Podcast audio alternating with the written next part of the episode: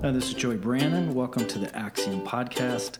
Today I'm joined by a friend, David Sobelman. David is the CEO of Generation Income Properties. So, David, welcome. Thanks for having me today. No, Joe, thanks for having me.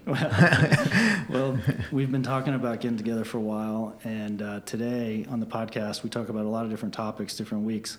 But today we want to talk about values and center the conversation really around culture and how values are kind of foundational to that culture. And you've expressed to me before that you feel like values are one of the really big things that you were able to, to accomplish in putting in place. But before we get there, um, just give everybody a little bit of background, some context for who you are. And I, have told them you're the CEO of Generation Income Properties, but what is that? And what is it that you do every day? So I'm the CEO of Generation Income Properties. Uh, we are a real estate investment company that focuses on purchasing uh, single tenant commercial assets around the country that are occupied by really large companies. And our, for example, our smallest tenant is a $1.5 billion market cap company. So you're you're the CEO, mm-hmm. and so like, what does a day in the life of the CEO look like? And you know, you're running a company, obviously. Uh, that's a loaded question. yeah, that's that's a tough one. Um, there is no typical day. Great. Um, and you know that's sometimes challenging for me uh, because I've been in this exact same industry for 18 years in different capacities. Started as an analyst, which is uh, the low level junior person who's just learning the business and sitting in front of Excel for hours and weeks and months. Yeah. And no one talks to them and, and so on. Um, and then I became a broker. Um, and it's a you know, very traditional broker's position, position. And, and then I started investing. Um, and so I was always really property focused. I was always um, just real estate focused, looking at numbers, looking at you know different intangibles about um, a property, and I really built my career um, having this uh, almost expertise in one very nichey property type. Um, the difference between being a CEO and a real estate practitioner is now there's other people who do the real estate portion of things. And I'm lending a hand and I'm in, involved in our investment committee. Um, but ultimately, um, there's a, a, team atmosphere here that uh, kind of takes me away from what was once my traditional day to day of focusing on real estate. Um, now we focus on regulatory issues and legal issues and um, underwriting, of course, uh, but there's so much more to a day than just looking at real estate. Well, you mentioned team, right? And so it is. It's not up to you to, to drive the deal across the finish line, or it's up to you to build the team that can do all of those things. So when you talk about building a team, uh, we and we talk about culture. We can't you, you, can't talk about a team without talking about the culture. And every team has a culture. You know, some are great, mm-hmm. some are not so great. We've all experienced probably both ends of that spectrum. Uh, so when you're building the team for for GIP and in this role that you have now as the CEO, what role do values play? Axiom, people who listen to this podcast or clients of ours, like they probably get sick and tired of us banging this drum of values, values, values, values. But to this right. day, when a right. new client comes to us and we we highlight like the your, your culture isn't great, right? It, we know that you want it to be. We know your heart's in the right place. And one of the first things that we ask them to do is work with us to put in place some values. And so tell people like what are the values at GIP and how have those helped you build this team? Well, I, let me start with something else before okay. I answer that. Um, I learned about values, company core values, from you. Biased, honestly. We pick our podcast right. carefully, right? And and the reason I'm emphasizing that is I always kind of lived my life uh, to have values, personal values. Um, I always wanted to be a good person and to embed that into the company in some capacity. But what you taught me was that's not enough. You can't just be the example. You have to clearly outline what those words are to have people reflect on those uh, within the company. And so ultimately, uh, we have um, three core values um, they're relational, uh, ethical, and generational. However, we do sneak one in there um, that we use internally. I knew three was too good to be true. um, but it's it's primarily three, but we sneak one in there of it intelligent. Yeah. And and that's something that we use internally.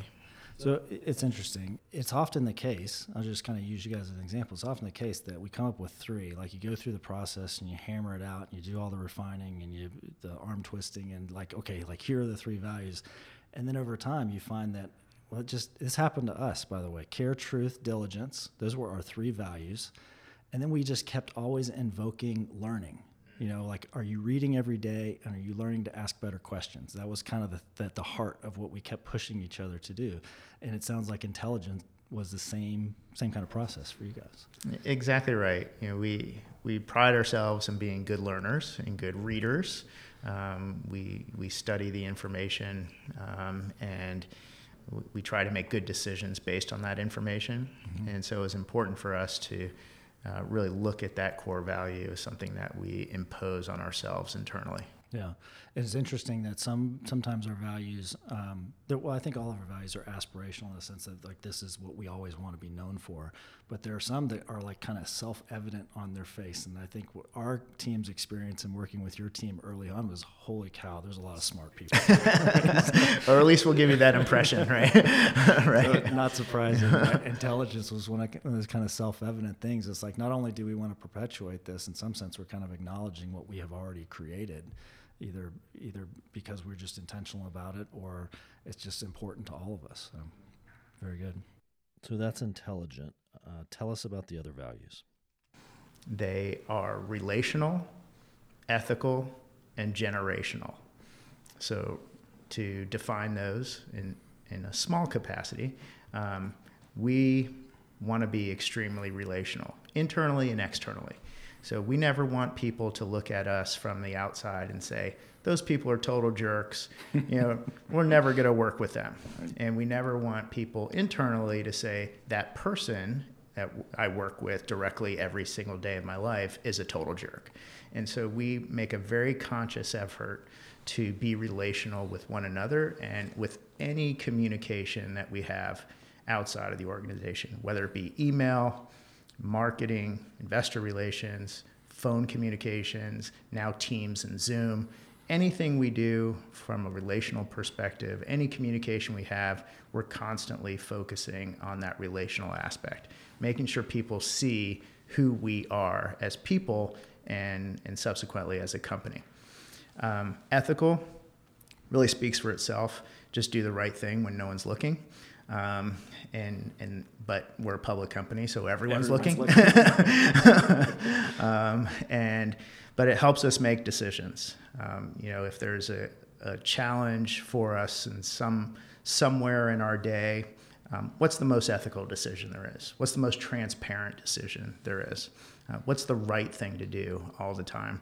Um, we constantly say it internally to our board, um, to investors. We're, we're going to try as hard as we can to do the right thing with the information that we have. And then generational. Um, we think very long term um, for the next generation and the subsequent generations. Um, I say that I'm investing um, for my grandchildren. Uh, my children are now 14 and 11, uh, so we have a very long outlook, and and we hope that translates into good decisions, um, good long-term investing decisions. So when you've when you were in the process of putting these values together, what did that look like? What was the process like? And I mean, we were involved in that, but mm-hmm. uh, you know, I'm 48. You're a little bit older than I am. I can't remember what I did last week when we were settling last week. So right. uh, I'm legitimately asking, what did the process look like uh, when we were talking about values with you? What was your recollection of that, and, and kind of what were the brass tacks? What did we actually do to put those values in place? We put it out to the team.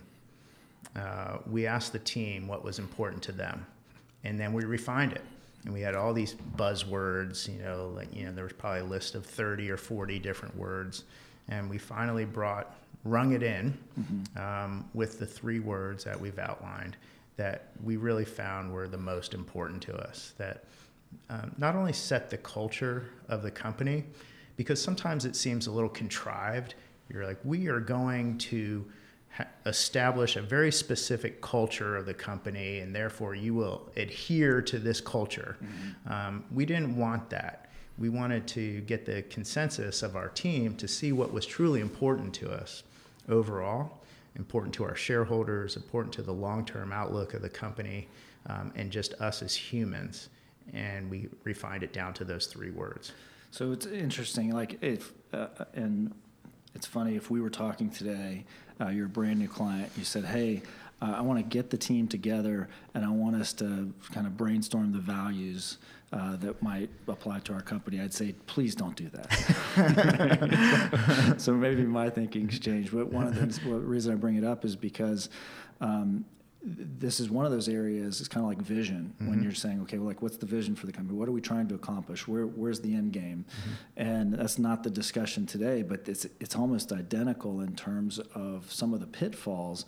If you sometimes if you put the values out there's a couple things that happen uh, that can happen number one, we could wind up with like 16 values mm-hmm. right? because you know we've got eight people on the team that are weighing in on this in our leadership team, and we want to make sure everybody's got two, right? So they all feel part of the group, right? right. And you wind right. up with 16 right. values. Nobody knows what they are. Nobody can remember them. We got to define them, mm-hmm. which we haven't really gotten into. But um, the other thing is that they tend to maybe be a little bit dilutive. So we wind up with like a lot of cliches. Mm-hmm. We wind up with definitions that really aren't specific to what we want to accomplish. And uh, did, did you feel any of that, um, either one of those, of like, man, uh, what was it like to go from 20 or 30 down to three? I mean, how, how hard did you have to fight to get down to three, or, or was it fairly easy? Because three is excellent, by the way. I'm yeah. sorry I didn't want to interrupt you, but like three, if we could get people to, to settle on three, I think that is the magic number. Four, I mean, usually like it's like pulling teeth to get them to, right. to do four. So, um, but yeah, how'd you get it down to three? I think that was driven by me primarily. We, you know, I don't want a lot in our in our lives. We want to focus on the important things of our company. So we tend to be somewhat frugal um, spenders. Mm-hmm. Um, we kind of think minimalistically. Um, and I just didn't want a lot of noise, so to speak, um, and especially kind of clouded by a lot of words. Mm-hmm. So, um, so th- three was one of my big motivations. Uh, yeah, we had to you know debate a little bit, discuss uh, some. Um, you know, I, I, feel like I I'm, I'm looking over here at Emily now. I feel like I had to um, kind of guide the conversation some, like like my job is to do that. Uh, but um, ultimately, we wanted a very simple mantra in which to operate, and and that's how we got down to three.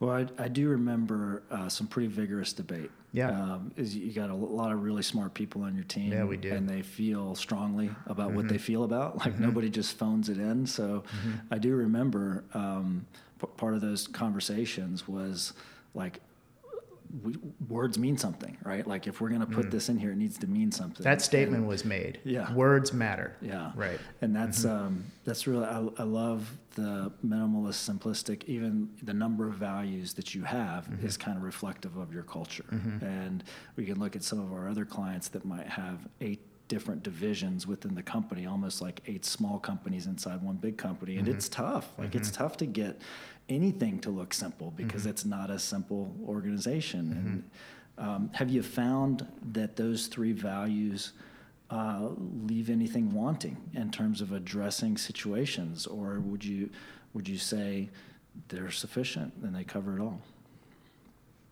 I would say they're perfect from where we sit.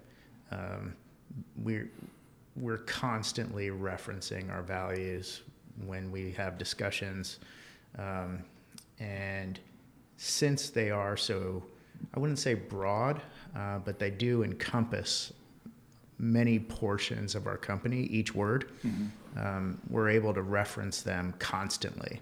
and having that that rock that that standardization of how we should be thinking uh, just really makes it really easy for us. Yeah, it's funny how I think early on when we're going through this process with clients, they um, they tend to want to grab they're thinking of different situations that they've run into and we'll kind of get into the uses mm-hmm. of values a little bit more deeply here in a second but they're thinking about these situations where we've said hey values would really help you if you had those in place here and they're trying to come up with a value that'll speak to that particular situation and that particular situation and that particular and i think once you firmly commit to a small number of values that you can define and then use. Like you said we're talking about them constantly.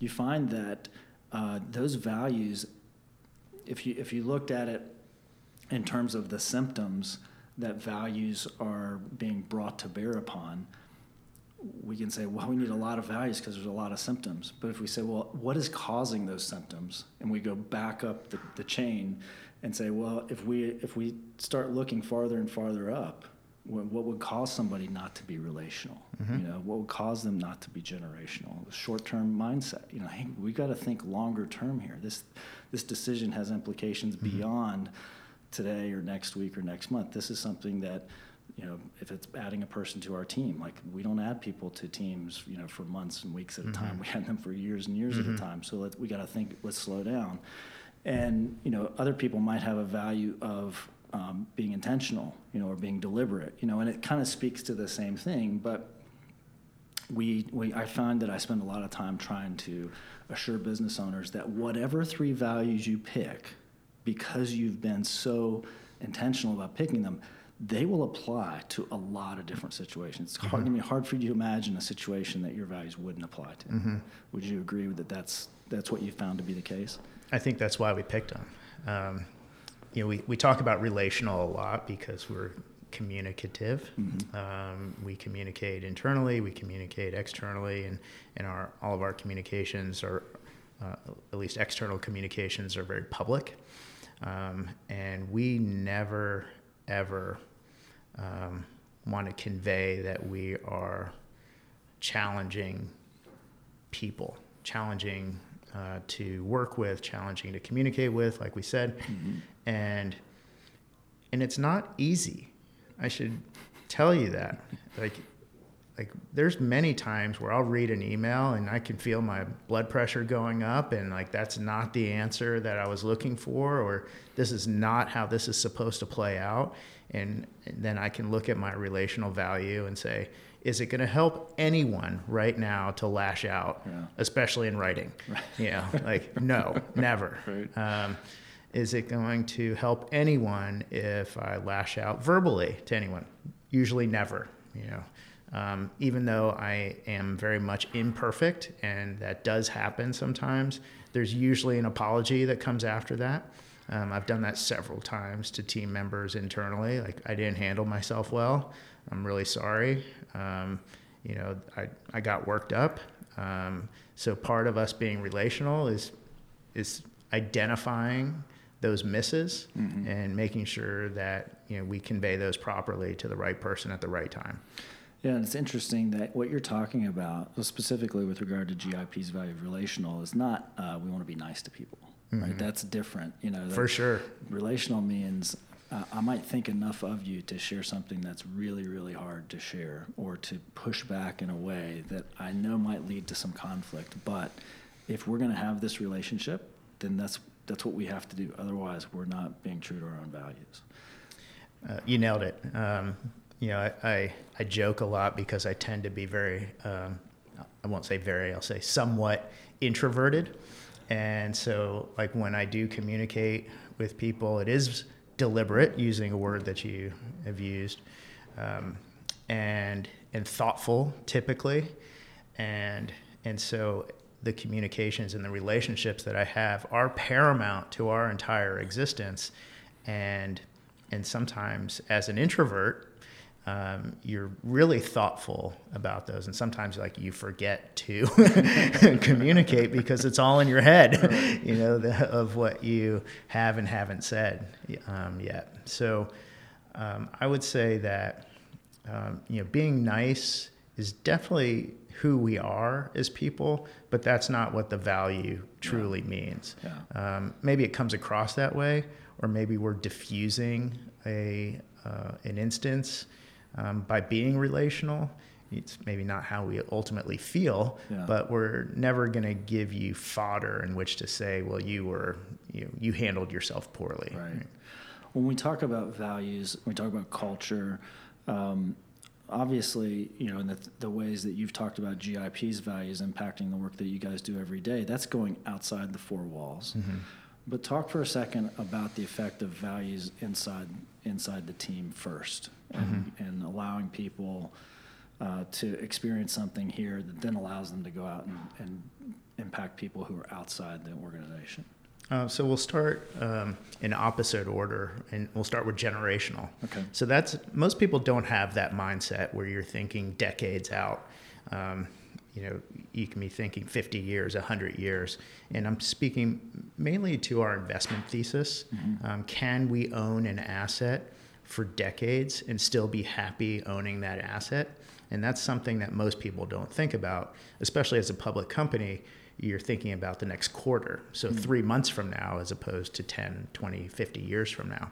And so having, um, giving um, the staff here the liberty to think like that kind of frees them up, you know, to say, like, okay, maybe we're not going to perform um, in three months on this, but in a year or so or five years from now, we're going to do really well. Mm-hmm. And, and them knowing our investment thesis and our core value, coupling those together, gives them the liberty to make decisions that they don't have to come to me for each time. Interesting, yeah. And it, it really um, differentiates us um, from an internal communications perspective uh, because, uh, like you said, we hire smart people, and there's a lot of them here, and way smarter than me in most cases.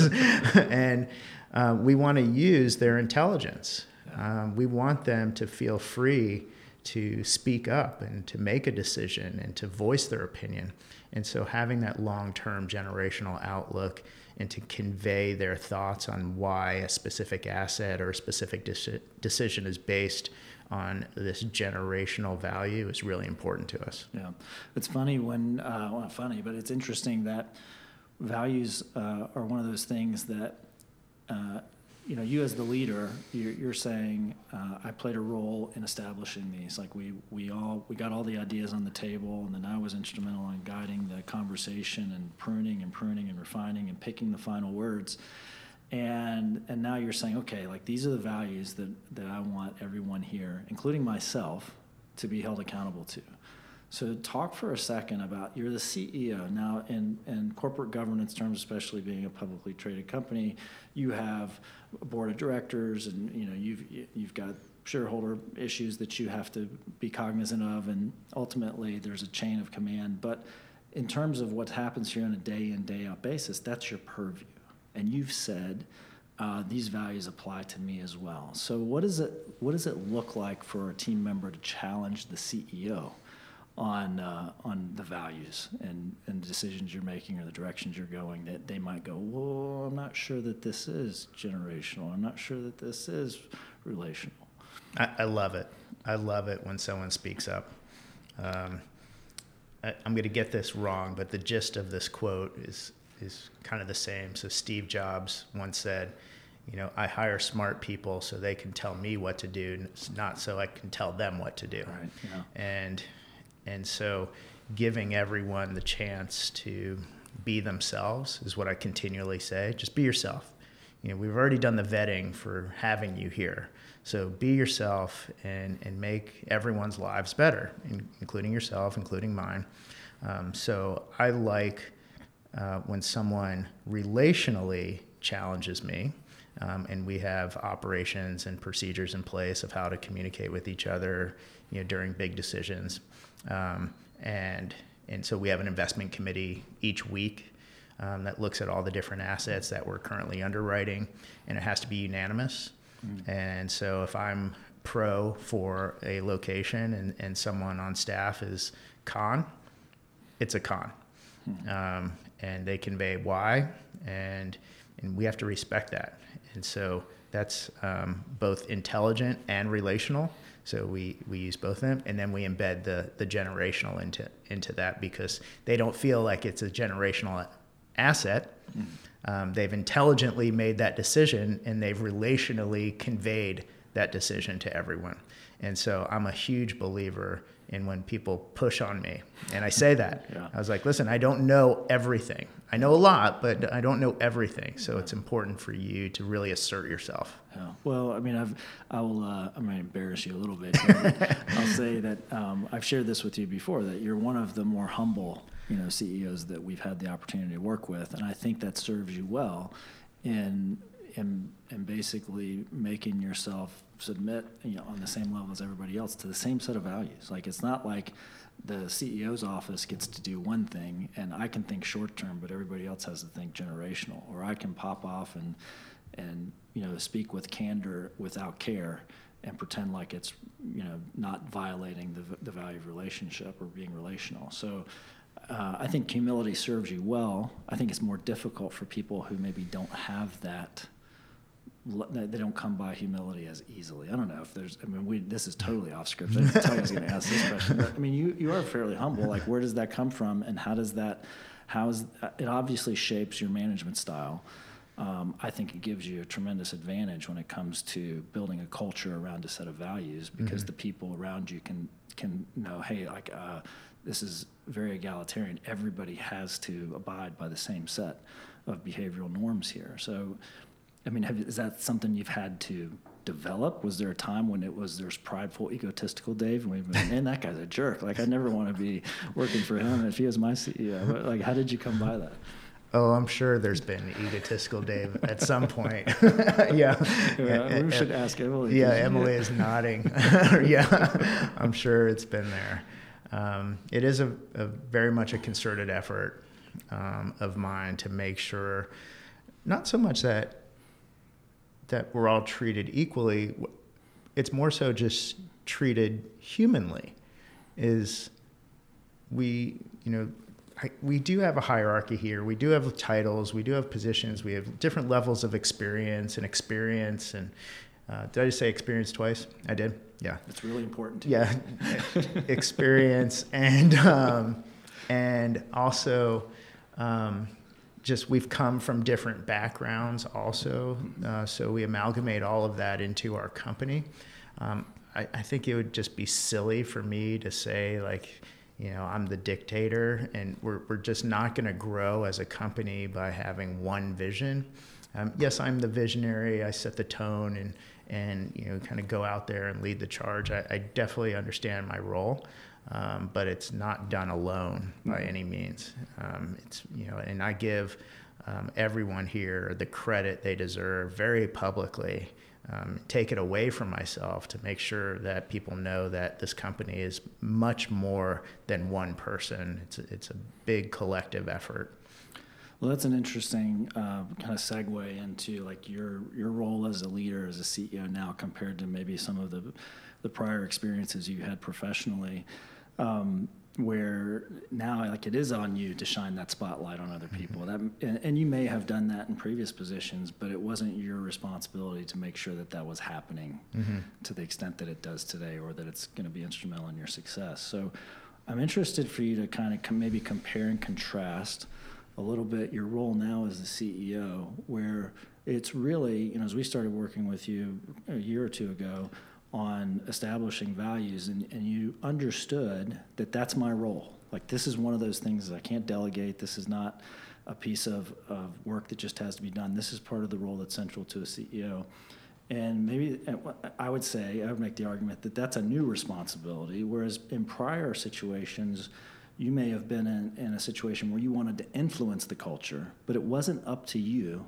to kind of cre- maybe create it and steward it to the extent that you're expected to as a CEO. So how is it? How's life as a CEO being kind of I want to say solely responsible, but you're the culture standard bearer compared to maybe just somebody who was trying to be a great influence on a culture that somebody else was responsible for for stewarding. You're you're right. Um, uh, the reason I'm pausing is because I'm kind of reflecting back on different um, aspects of you know, careers, interactions I've had with others throughout throughout my professional life. And you're right. Um, I've learned a lot from people who have the wrong intentions, and and I I think I feel like we're in a counseling session now. Just let it all out. right. um, and I feel like as hard as those events were to work through and to see and to um, kind of cringe um, at at someone who is maybe trying to be more of a figurehead than an actual leader. Hmm. Um, taught me a tremendous amount uh, because that doesn't work. My experience has been that doesn't your, work. Your firsthand experience, right? Firsthand experience, and and you know, being the CEO now is truly just a, an opportunity to mentor um, people in a much more positive, accretive manner, as opposed to I'm the boss, quote unquote. Um, that does nothing for anyone. It really doesn't. It's it's really shallow. Um, it's it's not productive. Um, there's no uh, well, this is being redundant. I was about to say there's no depth, uh, but um, it doesn't provide a circumstance for anyone um, to just be a figurehead. It, you know, I, like what do I do? Lend my name to the company? That doesn't do anything for anyone. Um, like no one knows my name anyway, right? but ultimately, um, you know, driving our core values and making sure that people understand that uh, we have a, a, collection of people here who adhere to these values, and we just so happen to do this real estate um, I think that's something that most people would want to work with, mm-hmm. both internal and external. Um, we recently hired um, a new CFO for our company, and we talked about our core values during the the dating process, mm-hmm. you know, mm-hmm. the the interview process, and and and one of the questions that was asked of me, excuse me, of asked with me was, um, "What's your work life balance?" and I paused. I, I guess I should have been prepared for that question, but I wasn't. And I said, I really don't believe in that. I think it's just life. There's there's no work life balance. Like we you flip a switch in the morning. Yeah. This is my work switch. And so, you know, part of our one of our values of being relational is if someone's kids are sick or they're sick or they have things to do or they're you know something has to happen that's outside of work that mm-hmm. is quote unquote life mm-hmm. um, then we pick up the slack you know, we you know that's just life yeah and and that's part of being relational um, and so that was a comment that was made to me like that was striking to mm-hmm. her to, to answer that way. It is. Uh, it's it's countercultural. Mm-hmm. And, you know, it, I think it's been more or less countercultural at different periods. I think now, uh, what we're experiencing is a, a, big pushback on the demands that work has typically extracted, you mm-hmm. know, from the people who are in somebody else's company. But I like I like the ways I don't believe in that. I don't believe it has to be the same. It's interesting when we talk um, talk to other business owners, and we're talking about hiring key members of the team, right? And so, like, we're getting ready to hire a new CFO, we're going to hire a new general manager, and and um, I always one of the things that that I have always found very helpful is uh, you know like you said dating like almost literally double dating Josie and I will my wife and I will take whoever the hire is going to be and their spouse out to dinner and because I've always felt like you're marrying the spouse too. You know, course, like Carrie, yeah. who's who's been with me the longest at this point. Um, you know, we were, was talking. To, we did a mission moment. I'm going to talk, ask about mission moments here in a minute. Uh-huh. We did a mission moment this morning, and I was sharing with our team. I said, I was doing something this weekend. I was wor- I couldn't even remember what I was doing, which was really frustrating because I was like, "This is the mission moment for next week," and then my 48 year old brain can't hold it there for 48 hours. so, but um, but I, I remember looking at this thing and I was like, this is exactly the way it's supposed to be. I was looking at a file or a record in our CRM software or something, and I was like, everything was exactly where I expected it to be. And it was earlier than I would have expected it to be that way, if that makes sense. Mm-hmm. Like she was like three steps ahead of where we would normally be, and I was like, "This is Carrie. Like this is diligence. Diligence, one of our values. I'm like this is diligence, through and through, right?" And when um, when we did our first retreat a few years ago, we invited all the families together, and I got to meet Carrie's husband, Jimmy. And Jimmy is a fellow business owner. He's he and his partner own an engineering firm, and um, and they do all this crazy technical stuff that I don't understand. And but Carrie gets what it's like to own a business because she she and her husband own a business. Like she knows exactly what Josie and I are experiencing, and we know what her and Jimmy are experiencing. And so that I have no doubt that a lot of what I get the benefit of when Carrie brings all of her skills and abilities is a consequence of who she's married to, right? Mm-hmm. And Cameron, who we both know, like Che, we make the joke all the time. We really wanted Chaley. We just had to hire Cameron to to know her. right, that's right. so, um, but yeah, the, that idea of uh, a company that's willing to get to know not just you but your spouse. Mm-hmm. You know, like we send out offer letters. I send out the offer letter to the the applicant and their spouse, Mm-hmm. so that everybody knows like this is not a. I'm, I'm not just getting the one. Like we want to be a family with everybody. Mm-hmm. And, um, I think that speaks to your idea of like it's not. I don't believe in work-life balance. We're just in a relationship together where we happen to spend a ridiculous amount of time together. That's exactly right. Yeah, we um, we were asked like how much time we provide off and what's the policy, like what's it say in the handbook, Yeah. and I and I had to think about that, and I was like, is that is that what we have to do? We have to like write down and we have to like track people's hours and like you know, and, and I guess you have to do that in in some circumstances. And I was like, listen, we're relational, unlimited time off. If I don't want to track anyone's hours.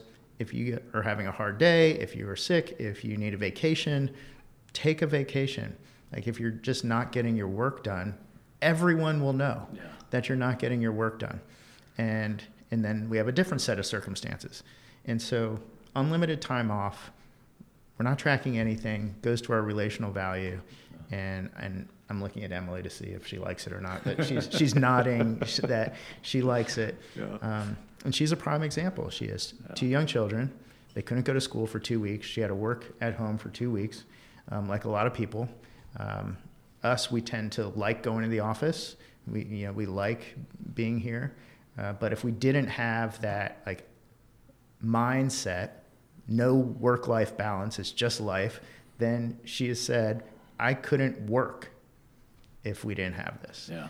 and and Emily and I just like you know your team we're on our 11th year together Wow, you know great. and so um, it just is life to Yeah. us and it, it just goes back to our values It's it's funny the um, the vacation policy thing. So when uh, so I had a, a business, it was a, a uh, accounting tax and accounting firm, and we sold that, and I kind of went back down to just me, and then I heard Carrie, and then we added Devin, and I think we were like maybe into like Devin's. He might have been with me for like ten months or so. Mm-hmm.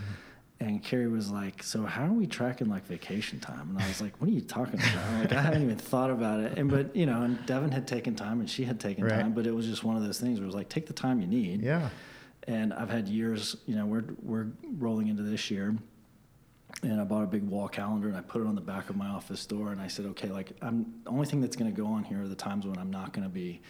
In the office, so just visually I could see. And mm-hmm. this year, given last year was super busy and and lots of opportunity, but this year I'm like, let's try to get like seven or eight weeks on the calendar. Of, you know, Yeah. like, and that, and I need that this year, mm-hmm. right? But somebody else on our team may need that. It's like go go get it Sure. because, like you said, the idea that we're just gonna keep having you come in and go through some motions, like everybody's gonna know, right? Right. There's those memes where people are like, they're not gonna know. They're gonna know. Everybody's gonna know. that's exactly right So let's talk about uh, some of the practical things that you use on a day in, day out basis to bring values to the forefront. So we talked about mission moments. Do you guys still do those? Very something- much so, Okay, yeah. so what's a, tell everybody what a mission moment is and how it works at GIP.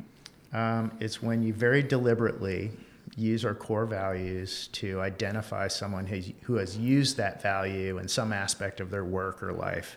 Um, in our case, we do it every month um, for uh, when we do um, all hands meetings, which Okay. are every month. Yep.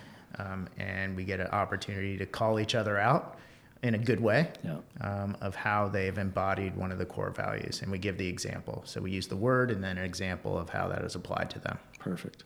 So we've we've talked about this a lot. So I'm sure some people understand, but mission moments really are kind of like the table stakes for having values in the first place because you can put them on a wall, and you know a lot of a lot of our companies do that, and that's something by the way like they should be on the wall. Like that's a huge hugely useful tool in getting people to internalize the values and understand what they are.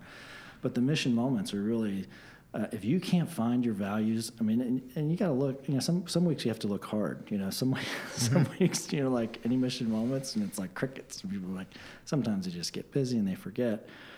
But interesting uh, that mission moments are one of those things that we've said for a long time internally. Like if if companies would spend 20 minutes doing two things uh, once a week, then it would change the culture. Number one is highlighting mission moments at the start of whatever their mm-hmm. regular routine meeting is. Most mm-hmm. companies are going to do it once a week with a leadership team or once a month. So every time you get together, first thing on the agenda is the mission moment. Like where have we seen our mm-hmm. values come into play? And then the follow up to that is in teams where we have the leadership team meeting, they're usually, you know, there might be another 20 to 200 people outside that room that they are working on behalf of, like the leadership team's gathered. And so the mission moments, most of the time, some of our teams have a rule against anybody in the room receiving a mission moment. It's like, you, that's what you guys get paid for. Right? You, know, don't, you can't give it to your, your colleague across the Right. table. It's got to be somebody who's not in the room. And, uh, and then we encourage everybody who's around that table to then go out and acknowledge that person. Hey, track that person down. Say, hey, I just heard about you in the leadership team meeting this morning. You're living out this value of relation, being relational. That's what we're all about, man. I, that's awesome. Thanks so much. Really appreciate it. And if companies would do that, you know, it takes very little time. They will see over the course of maybe eight to 20 weeks, know, over the course of about six months, your culture will start to change. People will start to understand what you believe to be important. But we had uh, one of our our businesses. Uh, we were in a meeting probably six nine months ago. We're going through the mission moment time, and there's ten leaders in this room, and they've each got one. Like they've they're tasked with come up with one and share it with the group. And so we're kind of doing this round robin fashion. And the business owner of this $16 million company is on his phone, just furiously texting away. I can see what he's, it's a te- he's got the messages app open on his iPhone. He's texting away. And I'm thinking, man, this jackwagon Right. is sitting here. He's not engaged. His team is calling out their colleagues. And he gets, we get to like the fourth or fifth person. He stops and he says, "Hang on, you get, you gave like three names there because the, the person was calling out a crew. It was an HVAC company, and they had a crew that had worked all weekend to get something done." And he said, uh, "You mentioned three names. I only got two of them. Who was the other person?" And so he kind of notices that we're looking at him side-eyed, and he's like, "I'm just, I'm doing this because I'll forget later." He's texting each one of those people and because it's 200 people, he's not going to be able to go around, and most of them are out in the field. He doesn't know when he's going to see them. And uh, we talked to him afterwards, and he said, "You know what's interesting? He, he actually may have said this in the meeting. He said, you know, I've, we've given everybody in the company like checks for 300 to 3,000 dollars when they've had a really good year. He's like, and when we do that, maybe five percent of the people will come up and say thanks. I really appreciate that. Every single time I send one of these text messages, I get thanked not once, but easy, easily twice or three or four times by the same person for the mm-hmm. text message I sent. And that's just one of those things where it's you know, it is about the money, mm-hmm. right? I don't want to I don't want to downplay. You got to mm-hmm. compensate your people well. You should compensate, but it's not all about the money. If you're not doing those things, then they really don't know what's important to you, right? So, mission moments. Huge fan of mission moments. So glad you guys are still doing them. Well, yeah, of course. We, um,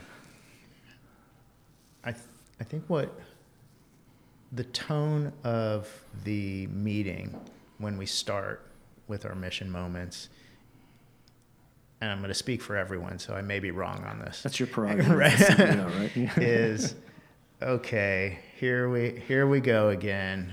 We have these uh, somewhat contrived periods of our meeting where we have to you know, look for a way to apply our, our values to someone and say it in a public forum, mm-hmm. you know, because everyone's there and everyone hears it and says it.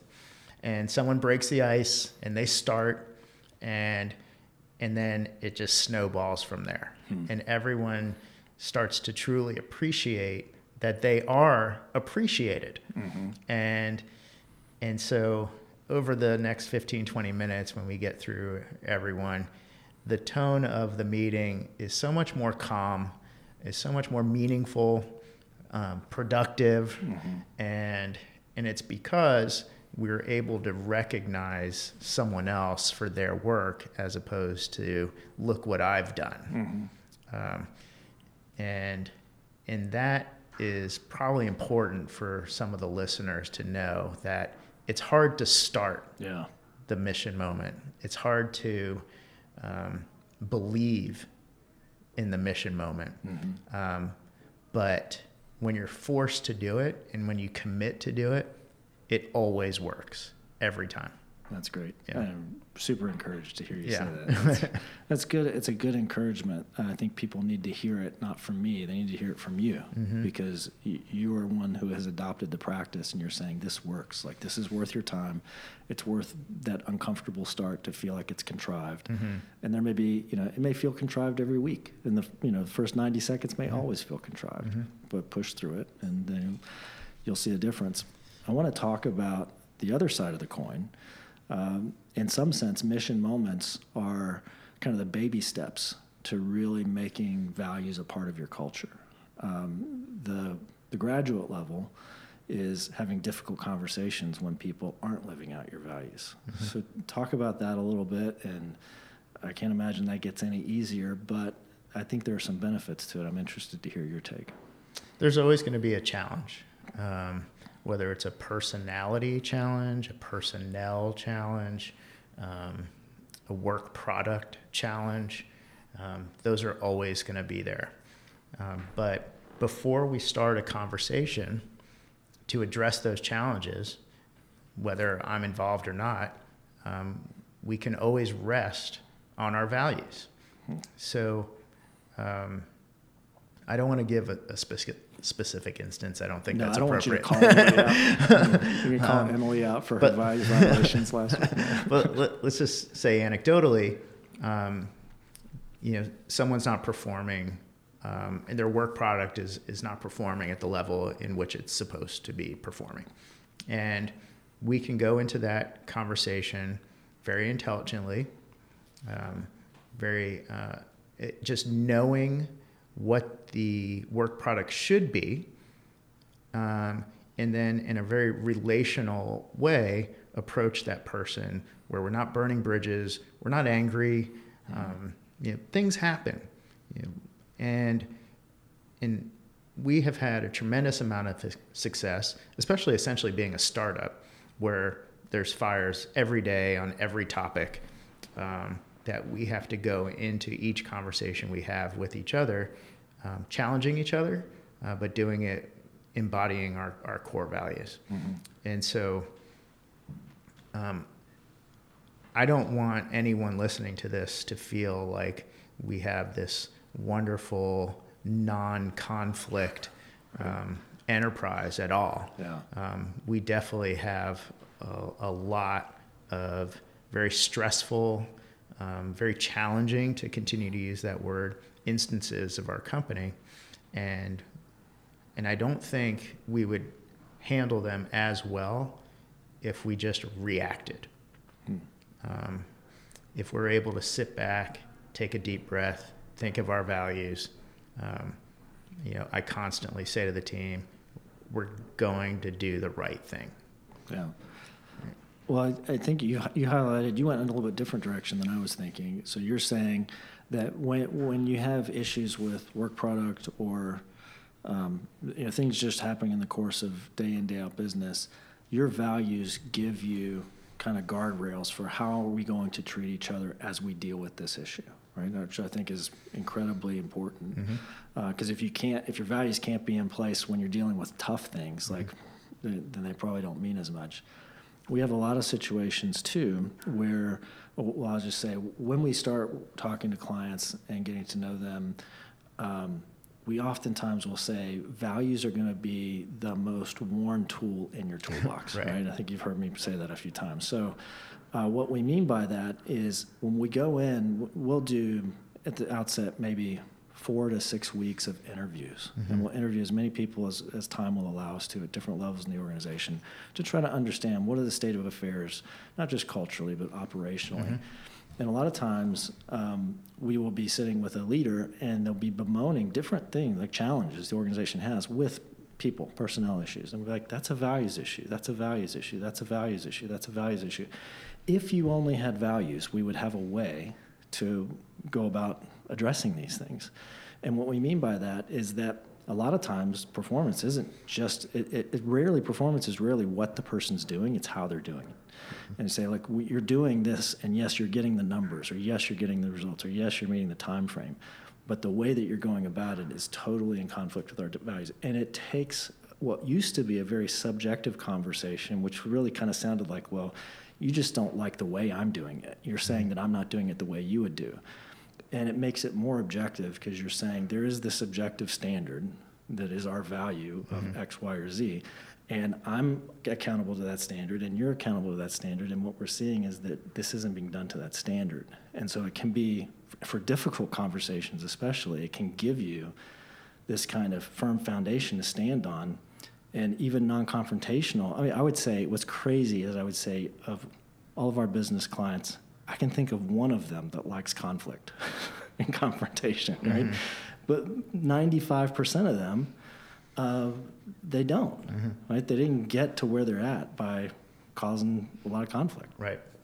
And uh, so for them, having values in their in their hip pocket to say, this is a con- this is a conversation that I can have and be confident in how to have it because I've got these values. Um, it's not just about the mission moments; it's about the difficult conversations too. For sure, we're all different people. Like we all um, go about our days with a with their own personality, what's important to them. Um, you know, if you've taken any different personality tests and you kind of see the results and then you mm-hmm. compare them to someone else's who you've been sitting next to for 11 years, right? and, and you're like, wow, we are totally opposite people, right? but we appreciate that about each other. We're aware of those things. And, and to reiterate your point, working within the confines of our values, we're able to be extremely com- um, productive with not as many people. That's mm. probably hmm. the biggest portion of why we use our values is because we don't just hire someone to fulfill a certain obligation within the company. Um, we're able to be more productive and communicate better with each other, even though everyone's different and goes mm-hmm. about um, the core values in, in a different way. Uh, but but those um, again, using your word, the guardrails um, allow us to be even more productive. That's I've no nobody's ever said that before. Uh, in the way that you just said it, which is our values are something that allow us to increase the productivity Clearly. and do more with fewer people. But when you think about it, it makes a ton of sense. What you're talking about is a high performing team that's able to outperform a larger team because they have some dysfunction that we don't have. Like we've got, we're higher functioning on on a cultural level. And if values drive culture, then values are the thing that can allow you to increase the productivity needle, which is yeah, it's, pretty cool. It's something we think about constantly. You know, we, we don't want a team of a thousand people yeah. um, for, for our company. We don't need it, first yeah. of all, um, and we can do a lot with a, lo- a lot fewer people in our midst. Yeah. Um, we love that because then we can um, kind of manage um, our team, manage our core values, manage our um, just outlook of, of how to grow the company mm-hmm. uh, much better with less people. Yeah, I think it also creates kind of an esprit de corps mm-hmm. with a, a, smaller, closer knit group mm-hmm. that is a lot of times going to be able to outperform a more heavily, mm-hmm. you know, staffed team. So, mm-hmm. well, just to wrap up, what advice would you give a CEO who's out there listening to this and they say, okay, you've sold me. Values are a good thing. Uh, we kind of have maybe some some things floating around, uh, but they haven't really coalesced into something as solid as three core values that rise to this level. Where would you tell them to start? Probably at home. You know what's important to them at home. Hmm. Um, I've I've used these core values not only at work, but you know I need to be relational with my wife and my children and friends, um, and to make that concerted effort to be relational with them.